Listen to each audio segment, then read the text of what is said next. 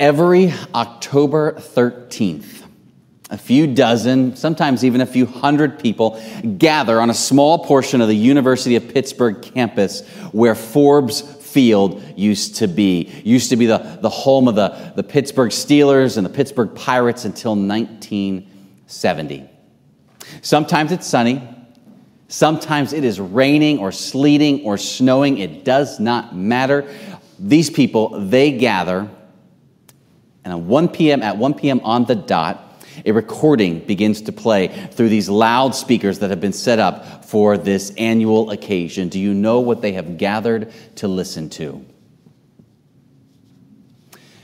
Game seven of the best of seven baseball World Series at 1 p.m. on October 13th, 1960, was played between the Steel Town Pittsburgh Pirates and the mighty New York Yankees.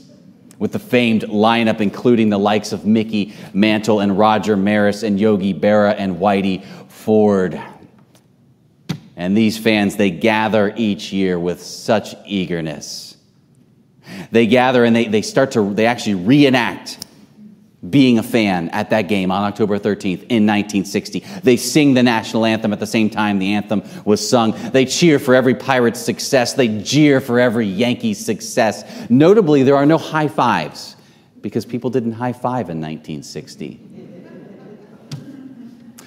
In the seventh inning, they sing Take Me Out to the Ball Game at the same time they t- sung Take Me Out to the Ball Game. By the ninth inning, it's nine to nine. The Pirates come to bat in the bottom of the ninth in the seventh of seven games. And at 3.36 p.m., the very first Pirate to the plate is this 24-year-old second baseman, Bill Mazeroski, batting eighth. And on the second pitch, he sees, he sends it soaring over the left center wall, and the crowd goes berserk. Oh, the announcers stop announcing. They just let you hear the roar and the people flooding the stadium. The lowly Pittsburgh Pirates have beaten the mighty New York Yankees in the World Series of 1960. Why? Why do people gather year after year? Regardless of weather, to relive that moment in just the same place at just the same time with all the same rhythms and all the same reactions to the game. I mean, what is it about David and Goliath stories, whether in sports or other realms or, or the movies? What is it about David and Goliath stories that we just can't seem to get enough of? This morning, we gather to, to hear and feel once again the actual David and Goliath story, and perhaps in doing so, we may arrive at an insight or two about what it is that makes us cherish these stories. So, a champion named Goliath, who was from Gath, he came out of the Philistine camp. That is how the story begins in 1 Samuel 17, even before the portion that we heard read today. And before the, the story even gets going in any direction, the narrator takes an extensive amount of time to describe this Goliath in detail. His height is described at what is probably a modern day equivalent of six foot nine. Unheard of then. Then there's this bronze helmet he wears, this bronze armor that weighs the equivalent of 125 pounds in our time. Bronze armor upon his shin, a bronze javelin on his back, a long range offensive weapon, a spear in hand, a short range offensive weapon. The tip of the spear, we're told, weighs eh, the equivalent of 15 pounds in our time. And if that weren't enough, we read he has another man, a shield bearer, who walks in front of him to take care of uh, the defensive side of, of everything. It's an incredible amount of time and detail the narrator devotes to this portion of the story, but it's underscoring a critical point. Often, when it comes to Goliath, we are quite good at describing in detail their imposing reality. I, I think of the many times I've gone to seek counsel from a mentor or, or a friend about some pressing challenge, some pressing issue, some pressing endeavor. Usually, I begin by exp- uh, explaining in great deal all the reasons this is just an impossible situation. Looking at it from this angle, this angle, this angle. Tr- I begin by trying to paint a picture of just h- how, how, how sizable this fear is, this enemy, th- this impossibility. And I, and I want the person on the hearing end to feel truly the stature of it, the weight of it, the wrongness of it. I wonder what Goliaths we have described in recent days. Goliath then speaks and speaks at length in our passage. He taunts the Israelites with such things as, This day I defy the armies of Israel. And upon hearing all of these Goliath's words and insults, Saul and all the Israelites were dismayed and terrified. Likewise, I find we can not only describe some of those Goliaths in great detail, we readily hear their voice bearing down upon us. Maybe in the form of overt threats or veiled threats, or in the form of intimidating words or manipulating words, or, or maybe in the form of self assured, confident words. Again, I think of the many times I have sought counsel from, from, a, from a mentor or a friend and, and, and, and just the, about a challenge that is before me, and, and how often part of what I end up sharing involves the voices I'm hearing. Then he's saying, she's saying, they're all saying. And so, whether the Goliaths before us are an enemy or enemies, or some sort of entrenched evil or ongoing injustice, maybe an abusive person, an impossible challenge, an addiction, the diagnosis, or death itself. Goliaths, they have a way of consuming our reality visually, audibly. They fill our calendar too. Goliath, we read, does this same armor clad taunting in front of Israel for 40 days. A long time he makes sure Israel knows he's there and he's not going anywhere. What do we name this day as some of the ongoing Goliaths in our country? Before the church, before our lives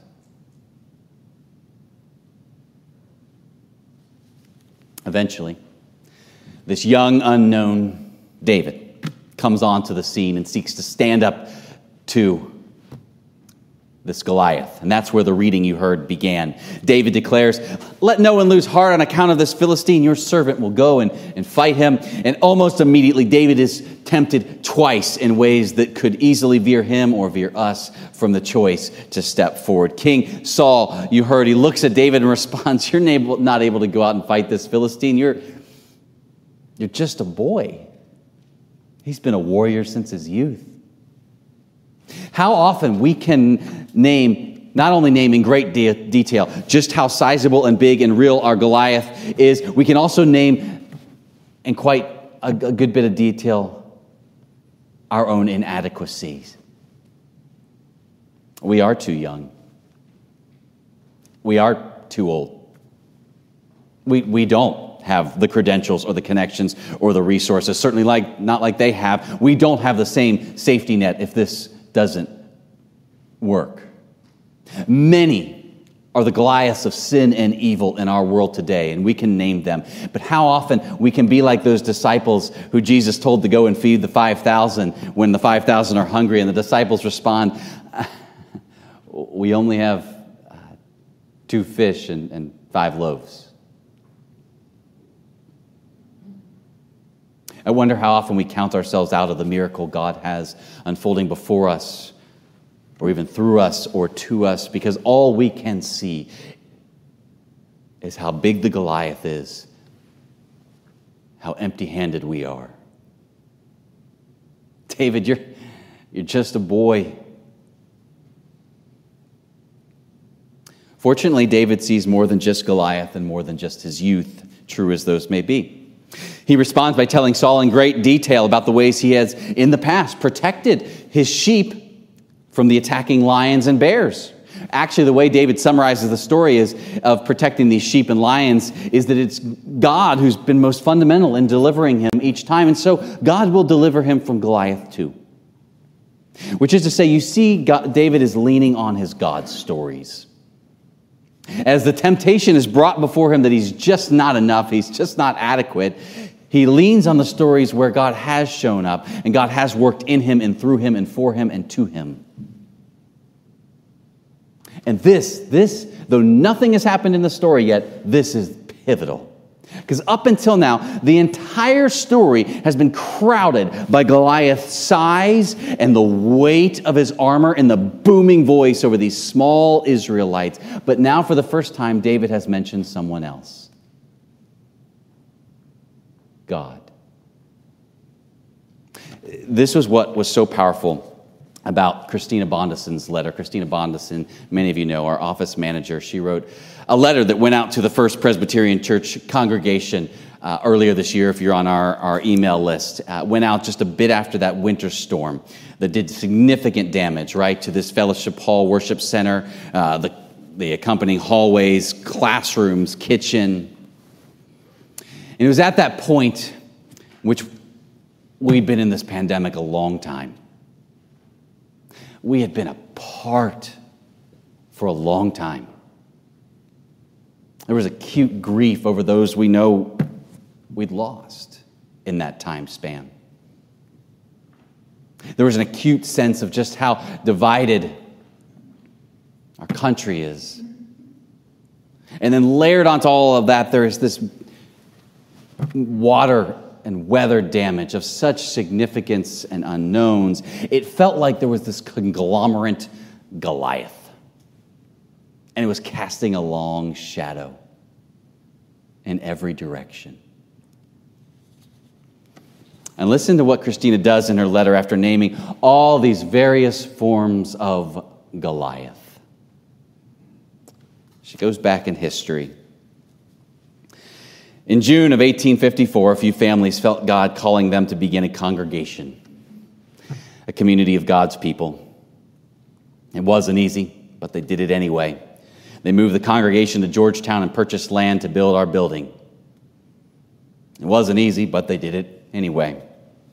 They endured a civil war and reconstruction, not always on the right side, and it wasn't easy, but they did it anyway.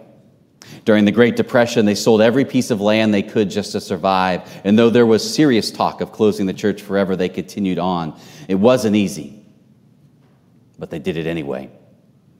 They suffered division of the denomination, at times holding separate services for the Northern and Southern Presbyterians in the same building. It wasn't easy, but they did it anyway. This congregation has endured great suffering and great prosperity.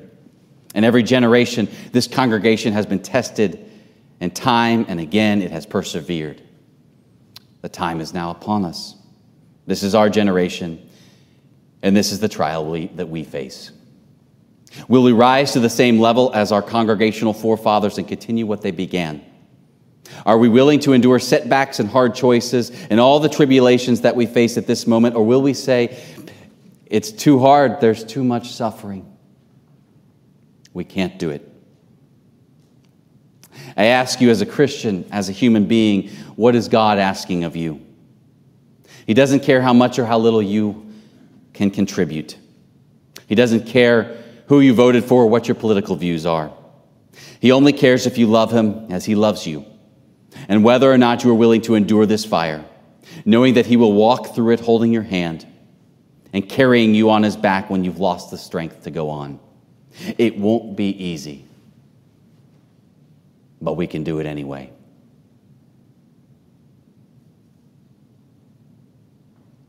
Christina tells the stories where the church defeated the lions and the bears, or most fundamentally, where God delivered the church in season and out of season. True, her email in that moment changed none of the circumstances. David's telling of, of the stories of God's delivering him from bears and lions does not at all change the fact that still before him is Goliath and a very real threat. And, and yet, isn't it amazing when those stories start to get told? Goliath's size and his voice no longer consume all of the space. Because the stories begin opening us to imagine a wholly new possibility. What if, what if Goliath doesn't win? What if this God really is part of the equation? How critical it is in our time to know our God's stories, for often they are the first daylight breaking upon the shadow of Goliath. And then, just as David begins moving to face Goliath, he encounters the second temptation that often comes along and could have easily veered him or any one of us. Saul, we heard, clothes David with, with, with Saul's own armor, puts on a bronze, helm, bronze helmet on David, clothes him with a coat of mail. David uh, strapped Saul's sword over the armor.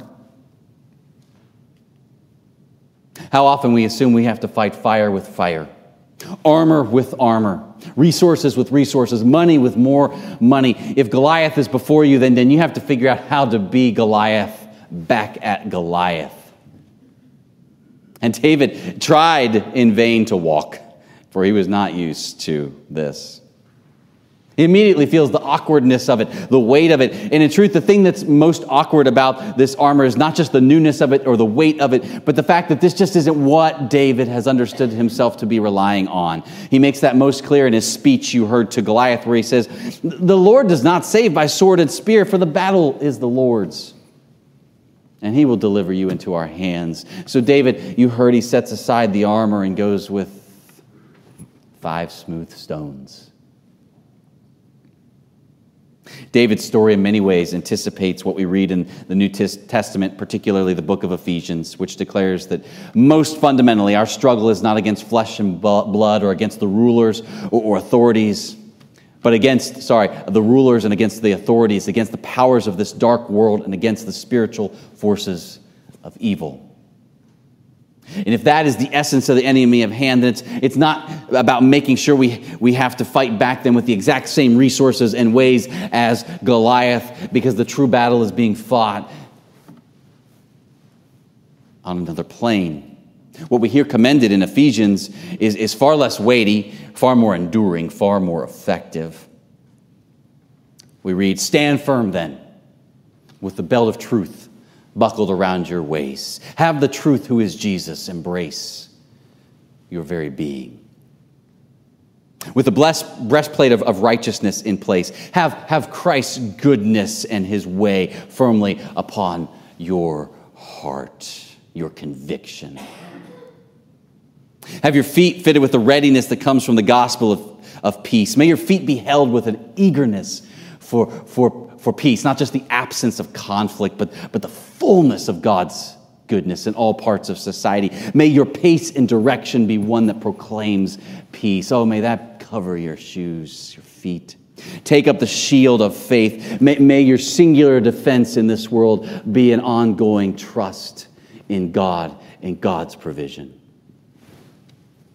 Take up the helmet of salvation. May, may your mind be kept in the knowledge that it is Jesus who delivers, Jesus who is delivering, and Jesus who shall deliver. May that anchor your heart, your courage. And then take up the sword of the Spirit, which is the Word of God. May the only offensive weapon you have be God's Word, God's power, known through God's Spirit. I mean, can you imagine? what a difference it might make if, if all the time we took trying to, to, to keep up with and armor up like Goliath and think of all the ways that it's just not going to work before Goliath, if instead we risked a far more lightweight option. We prayed the wardrobe of God upon ourselves, believing this God who was faithful in the past, we have our stories will be faithful again.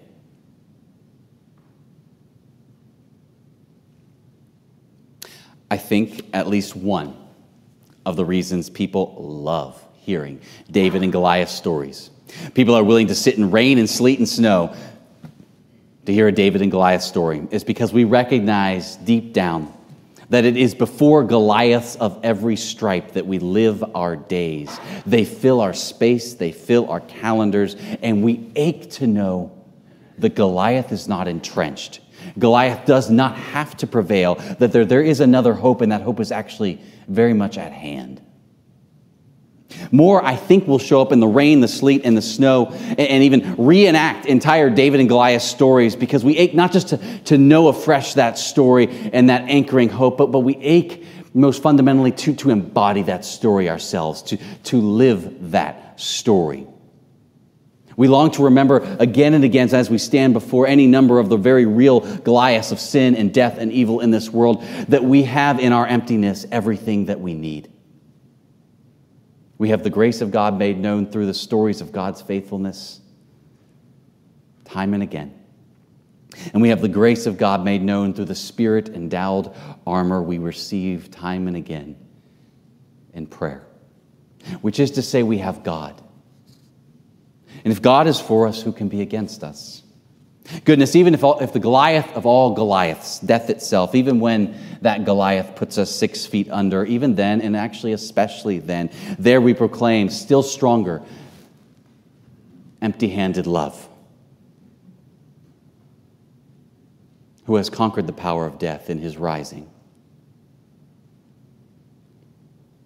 We love those David and Goliath stories, for every one of them is an echo of the story in which we live, in which we find hope, and from which we find the courage to take the next step, knowing that truly we have everything that we need. Amen.